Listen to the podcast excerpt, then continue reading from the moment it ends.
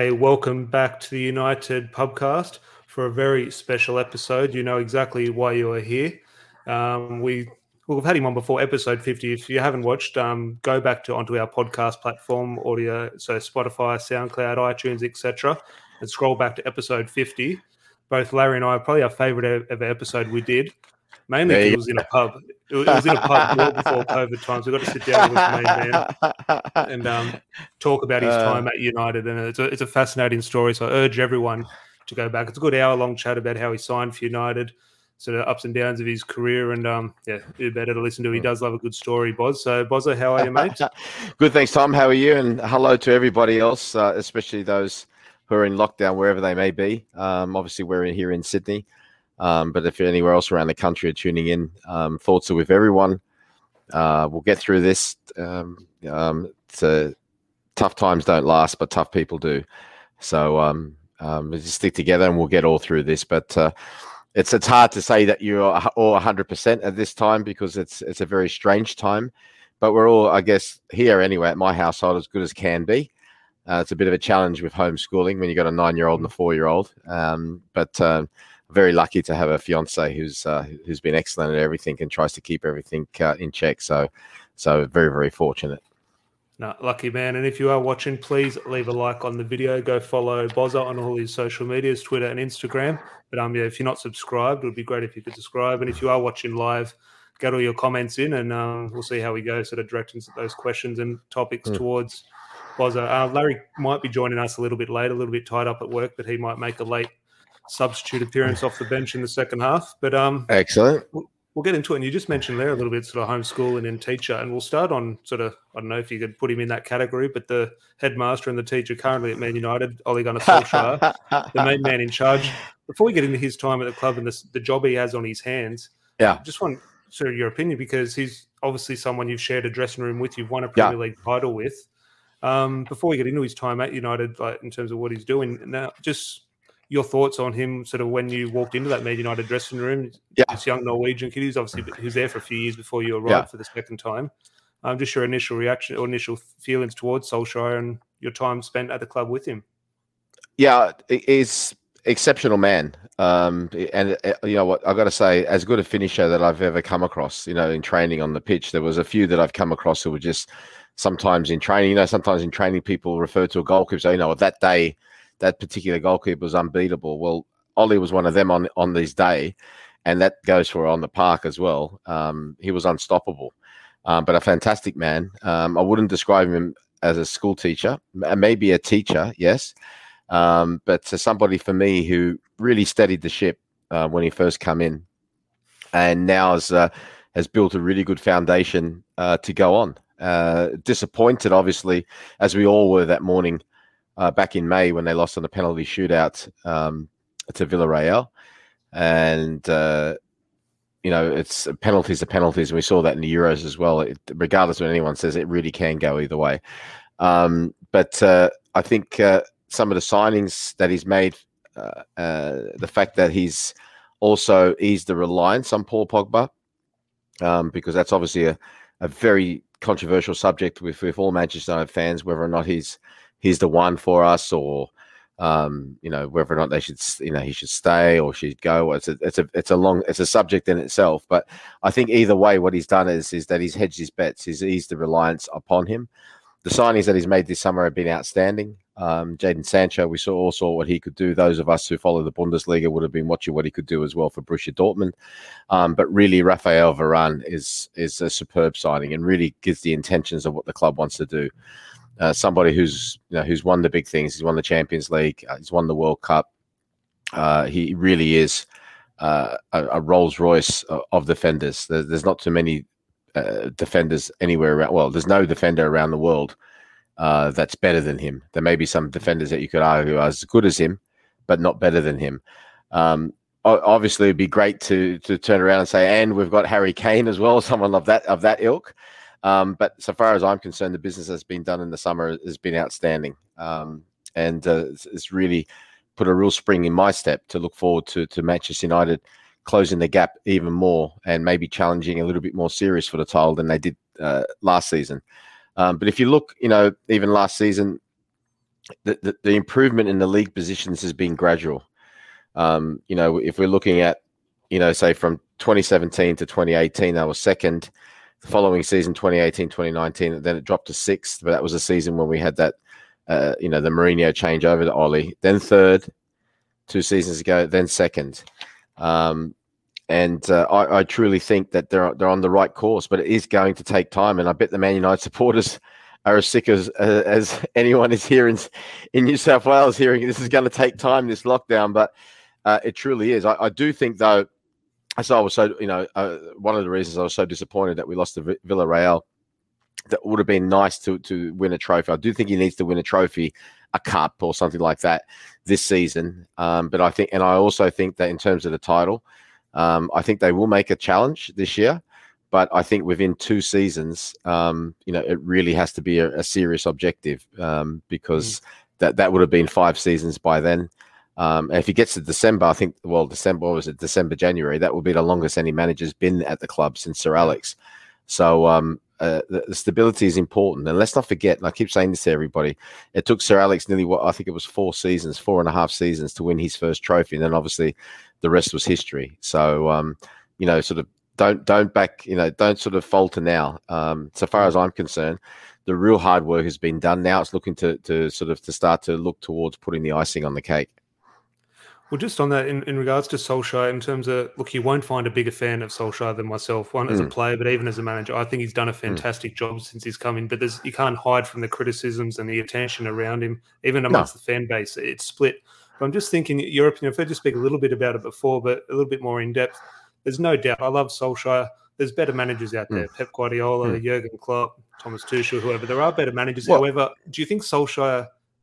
While maybe has limitations, is the best man for the job at United in terms of what we need. I think, now? I truly think that. And look, really, the bottom line is, I mean, the, the, managers you mentioned, I haven't played under them, so I can't really say that they're the better managers. They're the more successful managers. There's no doubt about that. Um, but you could also argue, uh, you know, really that all of them that you just mentioned have, have had better teams. Um, yeah. You know, especially Pep. You have to say going to Barcelona, to Bayern Munich. Um, and and then obviously to Manchester City. You know, during that time, uh, I met maybe at his early days at Barcelona, there were times where the, you know Sir Alex's Manchester United could compete with them. But if you if you had to sort of say, let's be honest, you know they beat us twice in two finals. Um, oh, I think we beat them in a semi final once, but um, that that was one of the teams of football all time. Um, uh, people argue Jurgen Klopp, um, but that Liverpool side in recent years that he's put up were a better side than Manchester United and you could argue maybe his Dortmund side weren't as much, and he had success. Fair enough. Uh, and uh, Tommy Tuchel, I mean, he done a, a, a, just a fantastic job with Chelsea. Um, mm. and it's arguable whether or not that side was better than the one that Solskjaer had maybe last season. That's that's that's a fair argument. Um, but this is why I think it's important that uh, they they they pick up a trophy this season, and uh, and you know ultimately that's exactly what he will be judged upon. Um, mm. to, you know, and getting to that point is basically putting together a side that's worthy of saying, right, okay, now. So, but when you do that, you know, when you get the likes of Varane and and um, Sancho, and and there will be, I reckon, there'll be another one. I mean, obviously, that they, they've rumored about Trippier. I think it would be an absolutely fantastic signing um, from from Atletico Madrid. It's the, the spotlight then will come on, but you need to give that person. You can't let that person buy all those players, in my opinion, anyway and then all of a sudden go, okay, well now we're going to get somebody else to finish it all off. If you're mm. talking to Chelsea, especially their hierarchy, they might say, no, well that's the way that that's the way to go. And since Roman Abramovich has been in, although we've you know we've hired and fired more coaches probably than any of the top teams, we've also won more more trophies than any other domestic club. So it's hard to argue. But you know, as much as I love him and it was an ex teammate, and and uh, I dearly want him to be successful, I'm also realistic to know from a supporter's perspective that if there's no trophy this season, and if they don't seriously challenge for the league and and go, uh, you know, at least go close in the next couple seasons, that that time, um, that uh, you know, that terrible time might come. Let's see how it goes first. And like I said, mm. you know, you ultimately be judged on, on the success that he has or doesn't have. That's that's why I was, like I said, it was as a real down Yeah, no, definitely. Uh, Rob's left a comment here saying, "Evening lads, big hello to Mm. Bozza." Um, he's obviously a member of the Supporters Club and got his own um, YouTube Hey, channel. Uh, it's a football thing, but just on that, Mm. in terms of the aspirations for a trophy, you've mentioned that Yeah. sort of United, whatever's going to happen this season, we have to go into the season hoping to win this title, and that, sort of the players need that mindset of okay, we're going to win the Premier League title. Whether we're good enough or not, time will Mm. tell. Just want to think, we also, as fans, we say that very sort of flimsily. We say, oh, these players don't have the right mentality, or they do have the right mentality.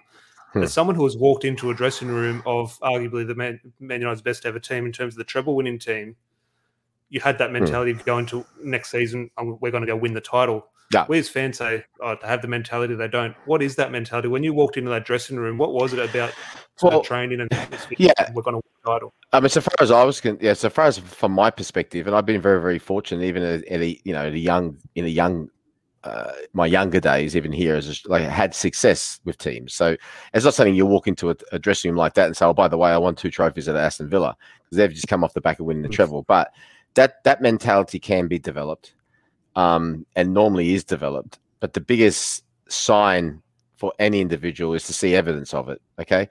So some people have that mentality anyway, even though they haven't won things, but they're still like, you know, why can't we win? Okay. Uh, others need they they have it there, but because of their own their own character, because you know a lot of people say, you know, to you know, sometimes the the previous characters I've mentioned the ones that that think that they you know that they they believe that they can anyway. Sometimes that gets knocked out of people. People are like, you know, don't be so cocky and there, you know what I mean? So we can understand that. Then sometimes you got the other one who's a bit more humble and this, that, and the other, which is fine too. But they need to see evidence of that, and that's how they become the winners. Let's not forget as well, you know, you know that's why I think uh, one of the great achievements was uh, when Manchester United won the inaugural season of the Premier League. That season before, they threw away the title. It would have been so easy for a lot of those players to just sort of say, "Oh, look, we we really can't believe this." But once you do win it, once you break that gate for the first time, and people see it and feel it and experience, that's when it becomes, you know, okay, I've got that mentality, and that's why it's so important. Uh, in my opinion, number one with Ole Gunnar Solskjaer, he's won it before. He's won the biggest, the biggest thing in club football, which is the Champions League. He's won the World Club Championship, so he knows. Okay, and that's very, very important from a standpoint of when he's talking to Rafael Varane. I mean, he's he's he's won it before. He's won La Liga. He's won the Champions League. He's won the World Cup with France. Yeah. The more players you have like that, the better. And and another thing as well, when I'm talking about getting to the icing on the cake, straight, my main focus and people remember this was Cantona. I remember Cantona transformed that whole dressing room. Why? Mm. Yes, he was a fantastic player, but his mentality as well, I think, really rubbed off uh, on that team. And and like I said, it it takes it sometimes takes that for the whole team or the whole squad to have that mentality. So we know we've done it, yeah. And you, you before you get to that stage, you've got to have as as many people as possible truly believing that deep down. They don't have to show in that cocky way that I mentioned before, but deep down to say, look, I I do deserve to be here. We do deserve to win the title.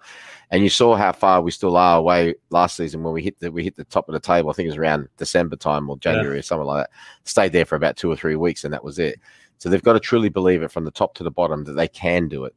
Um, but until they do do it, a lot of people will still be very skeptical, including the supporters, which is understandable.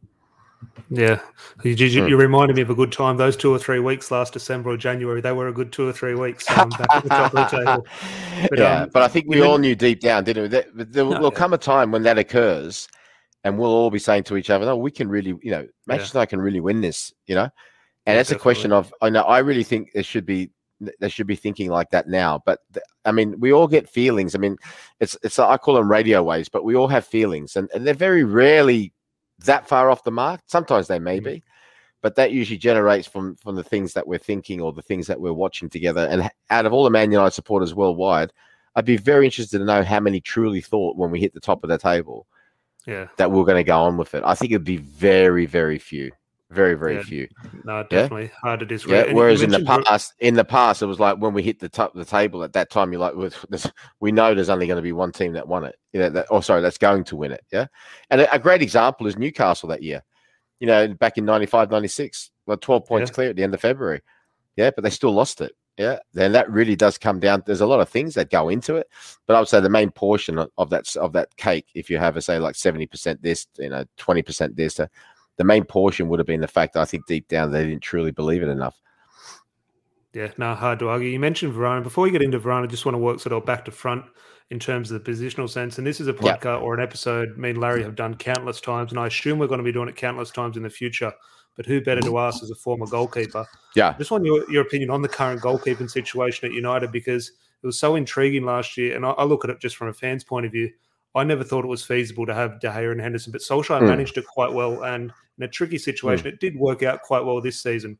But just yeah. your just your view on the whole situation, well, especially going into a new season. Yeah, my view has always been that the goalkeeper should be like any other position that you have competition for your place, and the better the competition, the better that you perform. But a lot of goalkeepers are not like that um, because goalkeeper is nine tenths of the law is pretty much is everything. You know, very rare. You know, like goalkeepers usually staying for quite some period of time. The chopping and changing can actually do more harm than good, but my, my, personal thing when I look back, even at the time, uh, you know, I think I said this to you before as well. At the time, you, you know, you're probably thinking, oh, I'd just like to be number one and what I have to worry about. When you look back, when you finish playing, you think, well, I did play at my best because I had to, or else I'd lose my place. Uh, but this situation, I think, is a little bit different. I don't think either goalkeeper is really sort of, you know, especially recent. I mean, David De Gea was so good for so long that when he started to sort of slip a little bit in the last couple of seasons, it, it's the it's sort of been much more noticeable. Um, but I don't think either goalkeeper has sort of really sort of said during this time when you consider sort of like tussling for number one, yes, I'm the one, you know, let me be your number one. Now, I don't know either the characters particularly well, De Gea or, or Henderson. So it maybe be that they're okay with it or maybe that they're not okay with it. There's a little bit obviously more of a situation with De Gea with his contract. Um, and you know, will he stay? Will he go, or whatever? And once again, I think Ollie's done the right thing. He's got somebody there that he thinks, you know, okay, well, if you, we need to cover ourselves, Manchester United as a club, they can't wait just on one person, no matter who it is, to make the decision. They've got to cover themselves. But I think right now at this moment in time, we'll find out um, pretty early on in the season. Now, obviously, who Ollie, I mean, who he starts this week against Leeds, that would be a big pointer. Um, and I think he's also got the luxury of the fact that you know if, if whoever starts, whether it be Henderson or De Gea, if he doesn't perform, that he can put the other one in. Now, whether or not whoever's not in is able to put up with that and not asked to leave or whatever, that's a different story altogether. Um, but time will sort that out. I think at this moment in time, I think De Gea deserves um, to to start. Uh, I haven't been watching preseason this, that, and the other, but I took note of uh, the fact that Henderson uh, unfortunately, got COVID, so he's, he's, sort of you know he's sort of taken a bit of time to come back. So De Gea needs to start, and then if he doesn't take this opportunity with his both hands, I think then um, they need to go with Henderson and stick with Henderson. Um, but there's one thing that's like I said that's really apparent: you're not going to win anything major without a great goalkeeper. We know that. Yeah, no, fingers crossed. Um, mm. Solskjaer, I think it's a, it's a, it's a positive trait of Solskjaer. Shows his man management how he has dealt with that situation, and now it mm. is in the hands no pun intended, of the goalkeepers to go and take yeah. that spot. And you, we mentioned Rafael Varane, and look, at the moment he's not even officially announced. Hopefully, officially announced mm. within a, a, day or two. Currently, looks like he's halfway through a medical. You, mm. you, talked about the mentality he brings, the experience he brings. I just want your opinion as a goalkeeper. Mm. There's, there's questions over every position, but there has been questions of our central sort of central defending um, pairing. Just yeah. as a goalkeeper, what would it be like with a new signing coming in? Probably speaks a different language. I'm not sure if yeah. Ryan's English. What would it be like for, us? let's say, you're David De Gea? Yeah, you, you got a good relationship with Harry Maguire. It should doesn't matter. Yeah, it, it shouldn't matter. It shouldn't matter. The, the, ultimate aim is to win win the football game for the football club, so it shouldn't matter. Um, I always remember when Mikael Silvestre first came and we're playing Tottenham away, and I shouted out goalkeeper like keeper's ball for one thing, and he didn't hear or he said he heard, but he didn't know what I meant. And he ended up headed and nearly went in, and they Tottenham we were killing them, and Tottenham scored from the corner, and ended up going on to win the game. But that mm. sorted out very, very quickly, you know, straight after that. So um, it shouldn't really matter. The bottom line is whoever you're playing with and all that, regardless of the fact that you know, if, if somebody doesn't understand it, then, then they're not really a, you know, a club man, so to speak. And some people look at our oh, club man. Look, the bottom line is this is that you're at one of the truly big clubs, and the, the idea is to win trophies. So they just got to understand, simple as that. Now, with Varane coming in, there's a lot of options. You know, you know, Ollie might want to go three at the back. He might want to go Maguire, Lindelof, and and Varane. Varane can also play uh, at right back. Um, so uh, you know, I think there's a lot of options there. But I think one thing's for certain is that a player of his calibers, you know, obviously unless he's having a really bad time, but he he will be a starter in my opinion. Um, so whether or not they go for the three at the back or they go for a partnership, uh, and I think the quicker they if if they go for a partnership, just the four at the back and the two centre backs, the quicker they decide on who's best to play with him, uh, the better for for the team and the better for the club. Yeah, no, definitely agree. Um, just Mm. one comment here was in the comments before we actually went live. Just said already Mm. had a question for Bozza. Are you worried that Ollie will persist with McFred? I'm not sure if you Yeah, with yes, yeah, sounds see, like yes, a- yeah. Sounds like Mancunian Yeah. cuisine or something. yeah. But he seems to love it. However, most United fans believe it hinders our game. So just going into that midfield debate Yeah. now, how do you see that shaping up? Uh, w- w- Well, still got the Paul Pogba saga to very- deal with. It. Yeah, very, very interesting. Look, I, I, me personally, I mean, I don't like having two defensive midfielders. Okay, I just don't think there's a need for it, especially in the modern game. I still, th- I think that you know, so the likes of it, say even someone like Paul Pogba, um, you know, you can always get them to drop back and to be the second defensive midfielder. But the fact that you're starting with two defensive midfielder kind of it's kind of a bit of a statement to the other team as well. Okay, because defensive midfielders are very important. Um, but when you're a big club and you're playing with two of them, it kind of limits the way that you want to play going forward. So I think he needs to decide on that as well. Um, there, there may be times that he may feel that that's appropriate, and we're seeing the record they've had recently against Manchester City is very good. Um, and he may feel as though in certain games he needs to go like that. But in, in terms of your starting, you know, football's become very, very adaptable, which is great. Adaptability is the mark of a genius. Okay. So you've seen teams in the Euros, especially, you know, starting off with three, four, three, and then going to five, three, two, or, you know, this, that, and the other. So it's become very fluid, very, very adaptable, which is great. But the thing is, the hardest thing in football to do is is to attack. Okay, to be an attacking players. Okay, defending is not easy, and you need good defending. Yeah, but I always believe that you can always ask. It's kind of like it, it's it's much easier to ask a striker in an emergency to come and play centre back than and and to sort of do okay than it is the other way around to ask a centre back to go up and to be striker. Okay, hmm. because scoring goals is what the game's about and is the hardest thing to do. And that goes with your defensive midfield. I always think it's much easier to ask a more of attacking minded midfielder to say, well, listen, can you sit and hold today? You know, than it is to turn around to say to a defensive midfield, look, listen, I want you to be my creative influence. Uh, the other thing that's not really talked about much because we didn't really see much last season, is the Van de Beek situation. He wants to stay, which is great. And whether or not they're thinking maybe, you know, to, to sort of to start to slowly but surely, you know, put him into the team and to link him up uh, you know, with with Pogba, with Fernandes, and depending how they want to go, that I want to go into a diamond shape and to have? But I just think, like I said, especially with Varane, I really don't think you need two defensive midfielders. Um, I, I just you know, it's just happy to have one. That's okay. A Makelele type, Kante, whatever you want to call it, uh, just to patrol that area in front because a lot of teams like to play with those three three congested players up front, no problem and then you start to look at, like I said, the attacking options that you've got in terms of in terms of the midfield, um, and and there are plenty, um, but there are ones as well that I do believe, like Fernandes, like Pogba, if they're fit, that they need to start, in my opinion. Yeah, no, definitely. Well, you just brought a Hmm. sort of good flashback to my mind there where you mentioned a striker going back to play centre back. I remember one day against Leeds, there was a bit Hmm. of an injury crisis, and Dimitar Berbatov went back and played the last 10 minutes at sweeper. So, Yeah, um, yeah, there you it go. can be done. But um, Yeah, before we move on, before we move on, just quick um, um, some questions sent in by some members of the supporters club. You can see the um, Yep. scarf behind us. But um, on a season expectations, obviously, we, we hope we go on win the title. If we play well, we'll probably do have the Yeah. squad to. But we do look at the distance we were behind Manchester City last year, Mm. and even okay, we finished above Chelsea, but Chelsea were European champions, so Chelsea had Yeah. a good season. I'm just looking. How can you, even if we do improve, which we expect to, Manchester City have got 100 million on Jack Grealish now. Who knows if they're going to get Harry Kane, etc. Yeah. Chelsea going to get Lukaku. So even if we do improve, can Man United really expect this season to you know, No. no, City? I, I don't, I don't think they should expect it. No, that's why I said not for the title, um, which is good because it takes a bit of pressure off them. Uh, and and when you spoke about, you know, the- points points difference, um, and I'm just going to get and the position and so forth. I think it was 12 points. I'm just going to get it here from last season, which is is still is still quite a way to make up. Um, a look. Hang on. I don't know where I've put it now, but I will say this. Right, okay, and remember, you know, it ha- happened with Chelsea in the noughties when, when you know, when first when Abramovich came, they were getting player after player after player. It was Manchester United like that in the nineties. Before that, it was Liverpool. It's always happened. Okay, there's the top team if they really want to stay the top team. Uh, as Bill Shankly used to say, man, you know, you got to add another two players every year to keep it fresh, to keep it fresh. Um, prices are obviously different. Um, uh, you know, the, back in the day, I remember back in 1993 that the record British transfer was 3.5 million Roy Keane, and look where we are now. Now we're at 100. So it, it doesn't guarantee success, or else those teams I just mentioned would have won everything every year.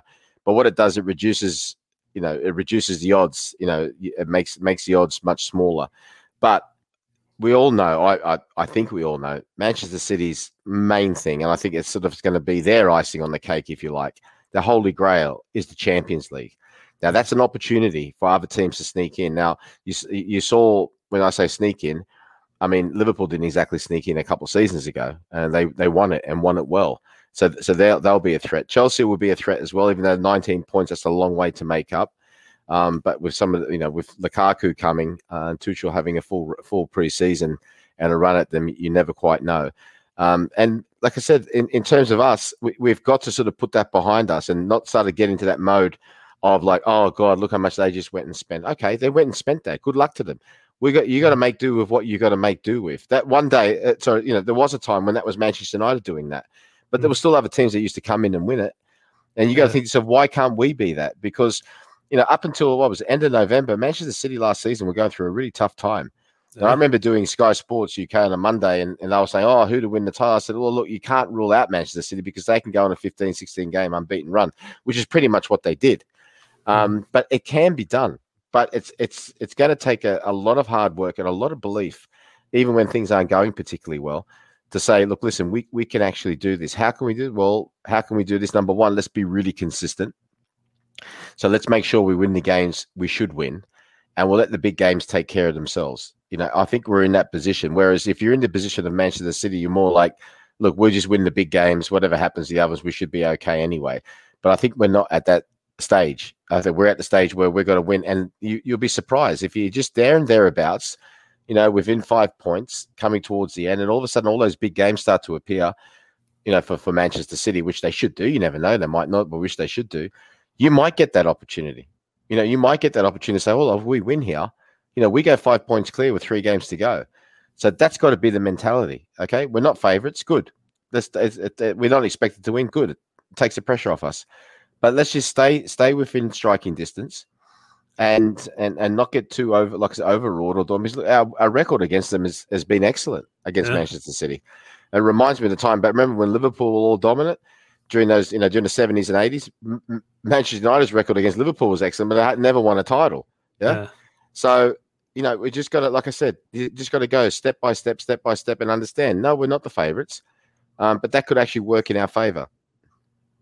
Yeah, no, definitely. Um, I couldn't agree more. And I think that mm. goes to show when you're saying in terms of you have to be in touch in that January, February, mm. March. Mm. It goes to show like okay, they're important games, but this Saturday mm. night, three points against Leeds is just as valuable as three points against course Burnley in, in, February, March. So it is it important is. you get off yeah, to a good start. Of course it is. So, um, of course it is. Just before we wrap up, just some um, questions some listeners sent in who haven't been able to join us live. But while I've got you, I have to ask because you yeah. just mentioned his name two minutes ago. My favourite player ever growing up, Roy Keane. Yeah. It was his 50th birthday yesterday. And you spoke yeah, about it was. Happy birthday.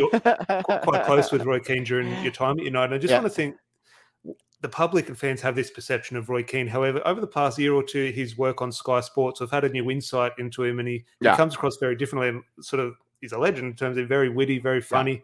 Obviously, we all know how honest and genuine he is. But just, just your thoughts of, of Roy Keane and sort of your yeah, relationship well, with him. Uh, that's a very good relationship with him. Um, is a far better player than people gave him credit for, and probably that people will remember him by because people will probably remember him more as an enforcer, where which he, he wasn't really. I don't think. I mean, he was he was as, as tough as they come, no doubt about that. But I mean, he could do everything. He had the ball, score goals, um, you know, pass the ball. Um, he was a good athlete, um, you know. And after that serious injury he had, he, he, obviously, you know, for the team's sake, I think he, he sort of went more into that holding role and let the young boys sort of do the, you know, the box to box stuff and and do all the stuff. And I thought that was very unselfish of him. And also took upon the role as the protector and and a bit of the enforcer. Uh, no doubt about that after that injury against Leeds. But I think in terms of his character, you know, one minute he can be good with you, the next minute he can be really scathing with you. But I think that's just his way of, of how he keeps people off balance so they don't get too close to him because he's not particularly trusting of people, especially people from the outside, and that's fine as well. But you've seen, you know, during Sky Sports, he's been brilliant. You know, you've seen all all sides of him, And you have to say, Micah Richards is handling really well as well. I think you know that that No, really goes to show. You wouldn't pick that duo Yeah. when they first No, together. but I think I think it's a that would work. per, if it's a perfect mix. But um, Mm. but you know, Roy's Roy. That that's the bottom line. Um, and you know, he was like I said, part of one of the most well, the most successful period at the club. And what a bargain when you think about it. You know, Yeah. um, you know, for the three point five million back then, all those years and service that they got out of him. Um, you know, he has his faults just like everyone else. Um, but uh, but yeah, that's that's I think a lot of that bravado, so to speak. I mean, he can back it up. Don't don't get me wrong. It's, it's not it's not bluster, but I think a lot of it is is because he just doesn't like people to get too close. That's all. Uh, and he likes to keep them off balance. Um, but uh, you know, you've seen his football knowledge, and you know the fact that he worked under Sir Alex or so, and, and Brian Clough as well. I mean, you know, Brian Clough was was you know, you know when you think about what Brian Clough did, it's absolutely legend. You know, to win, you know, we've really you have to say no disrespect to Yeah. Nottingham Forest, but a provincial club. You know, won two European Cups. So, although okay, then back then people can say what they like, but they were still the best players in Europe then. Maybe not from around the world like we see now. Uh, and obviously the competition was a little bit structured a little bit differently, where if you won three games before Christmas, you were straight into the quarterfinals. But still, winning winning two European Cups with a team like Nottingham is winning two European Cups, uh, absolutely outstanding. So the amount of knowledge you would have gained by that would have been absolutely phenomenal. And uh, I'm happy to see him. I remember when he came down here to Sydney, and I saw, we saw each other. We had a dinner, and he was sort of saying, you know, he said, I was watching on the TV, and I, I could tell the way he was saying it. It was like, and I said to him, "Okay, you'd be great for." T- oh, I'm not so sure. You know, he's one of them. You know, he really wants to be at your party, but he wants you to ask him to be at the party. Yeah, and uh, and it, it, you know, you, you've seen it. I mean, when he's on. And they have little clips of him, whatever. I always put it onto them. this because I always think that I can learn from anyone, especially someone like him. Yeah, no, definitely. Now, just three quick questions before we wrap up. Yeah. Um, Prem, Prem, um, who's been on the podcast before, a member of the supporters club. Yeah. Question for Mark: What do you make of analytics for goalkeepers and football in general, just in terms of that stats debate? Is, is it I- I overused love- or? Yeah, no, no. I love all the analytics. It's just that it's got to be then. It's kind of like you know when we hear about expert advice. Okay, so expert advice in this and that. Of course, you listen to the experts, right? right? But it's a little bit like um, expert advice will be derived a lot from statistics, but you then got to put it into the context of reality. So statistics are great. I mean, I refer to them a lot when I you know when I do my work. I also have a look at average player positions. Uh, th- where where the team's attacking the majority of times, uh, you know, things like that. The the type of running stats that you get, you know, in terms of, you know, how how how far did a particular a person run during that game? But not only that, what was that in zone one, zone two, zone three, or zone four, zone five? Four and five are like at sprint pace. So unless you know football, it's hard to interpret that because somebody could turn around, for example, and goes, "Oh well, so and so run 15 kilometers." But you looked at it, but then you go, "Yeah, but I watched the game; it was hopeless." Yeah, you run 15 kilometers, you just jog throughout the whole game. Do you know what I mean? Somebody might have run 7.5, but that little those little bits might have been majority of the time in zone four, zone five, which is high speed, and he might have caused real problems. Generally, football supporters get that feeling, like I was talking to you about before, about you know they they feel and they feel very good. They mo- that for me, football supporters know a lot more than people give them credit for. Um, and somebody once told me that who uh, my ex physio at uh, Aston Villa also played under Brian Clough when he was at Derby. They know a lot more than than you think, but uh, you know that you've got to be able to interpret things. Okay, so you can have a look at certain things and say, okay, well, let's have a look. Okay, um, that goalkeeper has got a save ratio of seventy four percent. Okay, well, that's very very good. All right, but let's have a look at his team. All right, his team is second in the league, um, so he wouldn't be uh, getting as much work as somebody uh, whose team is say seventeenth in the league. So okay, so he's that. But have you watched him every game? Yes. How's he been? He's been excellent. His distri- distribution's good. He comes through his crosses. Uh, those saves have been really, really quality. Okay, then you might have somebody, like I said, on the other end of the spectrum, who's playing for a team that's coming 16th. His save ratio is 84 percent, um, and he's let in twice as many goals as that first person. Mm. And but you see, oh, right, 84 percent. That's absolutely amazing. Yeah, how was he? Been? Yeah, I went to watch him. I mean, he saved, you know, f- saved four or five goals a game, but some of the ones he let in are just you know ridiculous. So you need Yeah. still eyes and ears on the ground. Okay, all the data and that in the world, you still need you know eyes and ears on the ground because all the data in the world, I could turn around and say to a football person like, "Yeah, well, here's all the data." You goes, "Yeah, I don't care what the data's saying. The bottom line is, is this: you know, we didn't win. Okay. Mm. Why didn't we win? You might say this and that and the other. Okay. But we are not winning. And that player, regardless of all his data, is not playing well when it matters. And that's what it is about. You know, men and moments in football.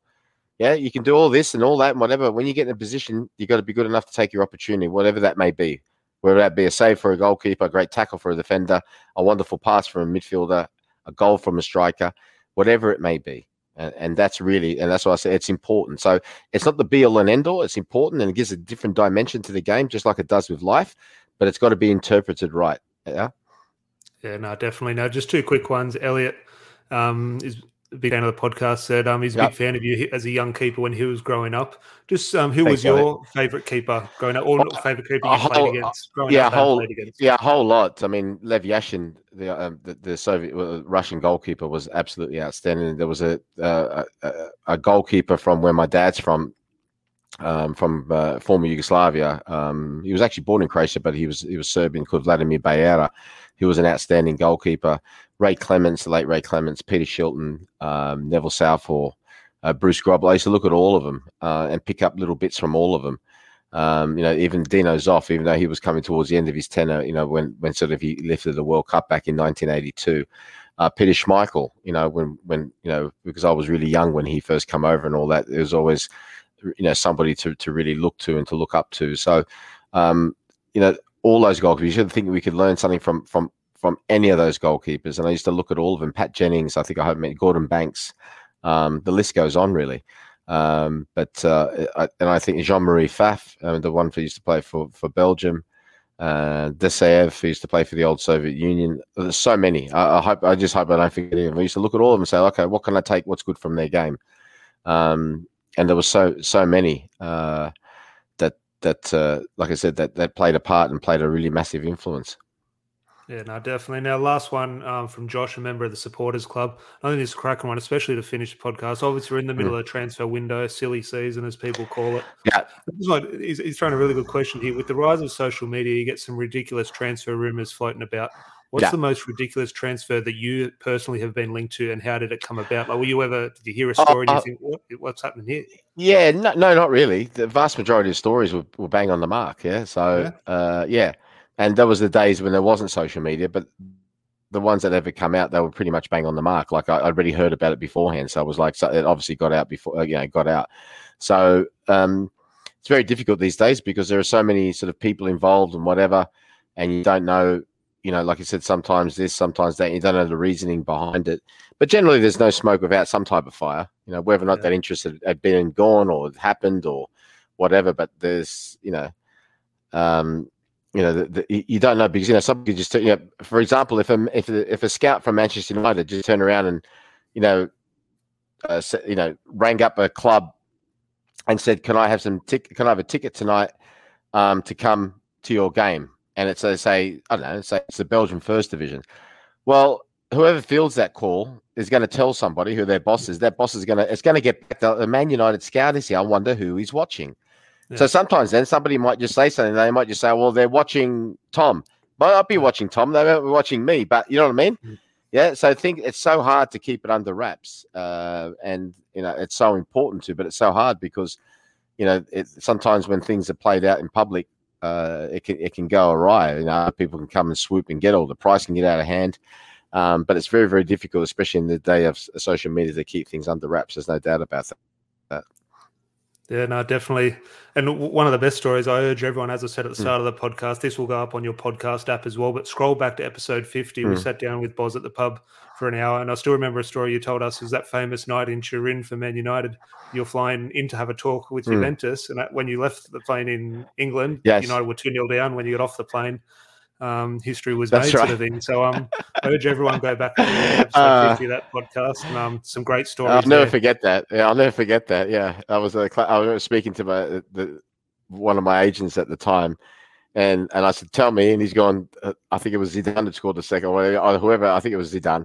He definitely scored one. He says Juventus are two 0 up, and I remember getting off the plane then in Turin, and Juventus had sent a guy down, um, you know, to uh, to to pick uh, to pick me up at the airport. I remember saying to him, "So what happened? What happened?" And I remember he going, "It was a beautiful game." And he started sort of talking. I remember saying, "No disrespect to I can't remember his name. No disrespect, but can you just tell us what the score was?" He went, "Oh, three two Manchester United." I went, "Oh, okay." Hmm. Well, definitely. Larry uh, has just made a print. Just before we wrap up and say goodbye, Larry um, can't join us, but he just thrown in a comment. Tony Martial, special season incoming, 21 goals in uh, season 21. Sorry, I couldn't be on. Sending his love, yeah. Boz. So just, just, your thoughts on Martial, because it's likely that he's going to start now. Cavani's not there, and he is one that does divide opinion amongst United fans. So just your thoughts quickly on Martial's season. Well, he, he's one of them players, and I think that's why he frustrates so much. That you know, when he's at his best, he's you know he's near unstoppable. There's no doubt yeah. about that.